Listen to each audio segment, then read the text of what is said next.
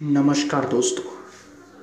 कांग्रेस के कदावर नेता गुलाम नबी आज़ाद का सूट थोड़ा बदला बदला सा लग रहा है। आखिर क्यों लग रहा है बदला बदला सा, वो मैं आपको बताता हूँ। एक दिन पहले गुलाम नबी आज़ाद ने नरेंद्र मोदी की तारीफ़ की। वो जम्मू में एक ट्रस्ट के फ़ंक्शन में बोल रहा था तो तब उन्होंने बोला कि नरेंद्र मोदी जो निचले तबके से आए, खुद को चाय वाला बोलता है और गाँव से आया और उसे चाय वाला पर नरेंद्र मोदी को गर्व है। तो ये मुझे अच्छा लगता है, क्योंकि मैं भी गाँव से आया हूँ और मैं जब वो फाइव स्टार होटल में भी रहता हूँ बहुत होटल में भी रहता हूँ, जब पार्टी के लिए काम किया, लेकिन जब मैं किसी गाँव में जाकर बैठता हूँ तो मुझे बहुत अच्छा लगता है। तो ये ये गुलाम नबी आज़ाद ऐसे कहना चाहता है कि आदमी पॉलिटिकली बहुत पॉलिटिकली उनका कद बड़ा हो गया है, लेकिन अपने जो संस्कार है, अपना जो रूट्स है, वो नहीं भूले। तो ये बहुत अच्छी बात है। जैसे गुलाम नबी आज़ाद ने मोदी की तारीफ़ करना शुरू कर दिया, वैसे ही अटकलें भी शुरू हो गई। बहुत लोग बहुत कुछ स्पेकुलेट करने लग गए, क्या गुलाम नबी आज़ाद बीजेपी की तरफ़ खींच रहा है, क्या बीजेपी ज्वाइन करने वाले हैं, क्या उनको जम्मू कश्मीर में कोई ज़िम्मेदारी दी जाएगी? तो ये सब बहुत सारे अटकलें हैं जो चल रहा है। जब गुलाम नबी आज़ाद राज्यसभा से रिटायर हो गए थे तो नरेंद्र मोदी के आँखों में आँसू आ गए थे। उन्होंने बोला था कि राज्यसभा में गुलाम नबी आज़ाद का विकल्प कांग्रेस के पास नहीं है।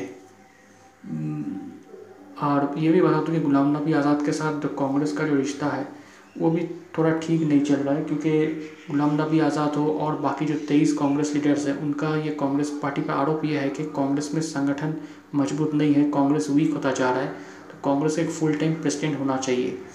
और इतना ही नहीं, एक एक दो दिन पहले जम्मू में कपिल सिब्बल और आनंद शर्मा, उनका एक ही कहना था कि गुलाम नबी आज़ाद एक एक्सपीरियंस लीडर है। तो उनका इस्तेमाल पार्टी करना चाहिए उन, उनको अब रिटायर नहीं होना चाहिए उनको राज्यसभा में फिर भेजना चाहिए। तो उस इन सब के बाद जब गुलाम नबी आज़ाद मोदी की तारीफ़ करता है तो थोड़ा अटकल तो होगा ही क्योंकि ये पॉलिटिक्स है पॉलिटिक्स में अटकलें चलता रहता है। लेकिन फ़िलहाल गुलाम नबी आज़ाद ये कह दिया है कि मेरा आइडियोलॉजी और नरेंद्र मोदी की पार्टी की आइडियोलॉजी अलग है लेकिन एज अ पर्सन मैं नरेंद्र मोदी का सम्मान करता हूँ उनका रेस्पेक्ट करता हूँ। लेकिन जैसे मैंने बोला पॉलिटिक्स में कुछ भी हो सकता है तो मेरा ये मानना है कि गुलाम नबी आज़ाद जिस कांग्रेस प्योर कांग्रेस घराना से आते हैं तो उनका इस तरह बीजेपी में शिफ्ट होना बहुत ही मुश्किल है और ये थोड़ा नामुमकिन भी लगता है। आ, क्या उनको जम्मू कश्मीर में कोई नॉन पॉलिटिकल रोल दिया जा सकता है? हो सकता है इन फ्यूचर ये हो सकता है। इन फ्यूचर में शायद कुछ ऐसा हो जाए तो कोई सरप्राइज़ नहीं होना चाहिए। लेकिन अभी देखते हैं अभी जस्ट बिगिनिंग है देखते गुलाम नबी आज़ाद क्या करता है। उनका पॉलिटिकल स्टेप क्या होता है? क्योंकि उन्होंने कहा है कि मैं पार्लियामेंट से रिटायर हो रहा पार्लियामेंट से रिटायर हो गया हूँ, लेकिन पॉलिटिक्स से मैं अभी रिटायर नहीं हुआ मैं अभी मैं अभी भी राजनीति में रहूँगा। तो देखते हैं कि ये पाँच विधानसभा, राज्यों में जो विधानसभा चुनाव है, कांग्रेस की परफॉर्मेंस कैसा होता है? उस पर भी शायद कुछ इम्पैक्ट हो जाए गुलाम नबी आज़ाद का फ्यूचर के बारे में। तो डेफिनेटली इस पर हम नज़र बनाए रखेंगे।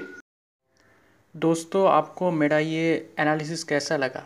क्या आप मेरे इस एनालिसिस से सहमत है या नहीं? अगर आप मुझसे संपर्क करना चाहते हैं या कोई मैसेज भेजना चाहते हैं तो आप मुझे डायरेक्टली ईमेल कर सकते हैं।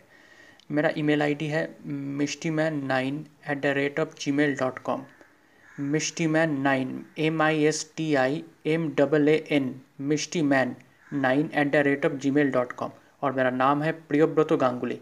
शुक्रिया।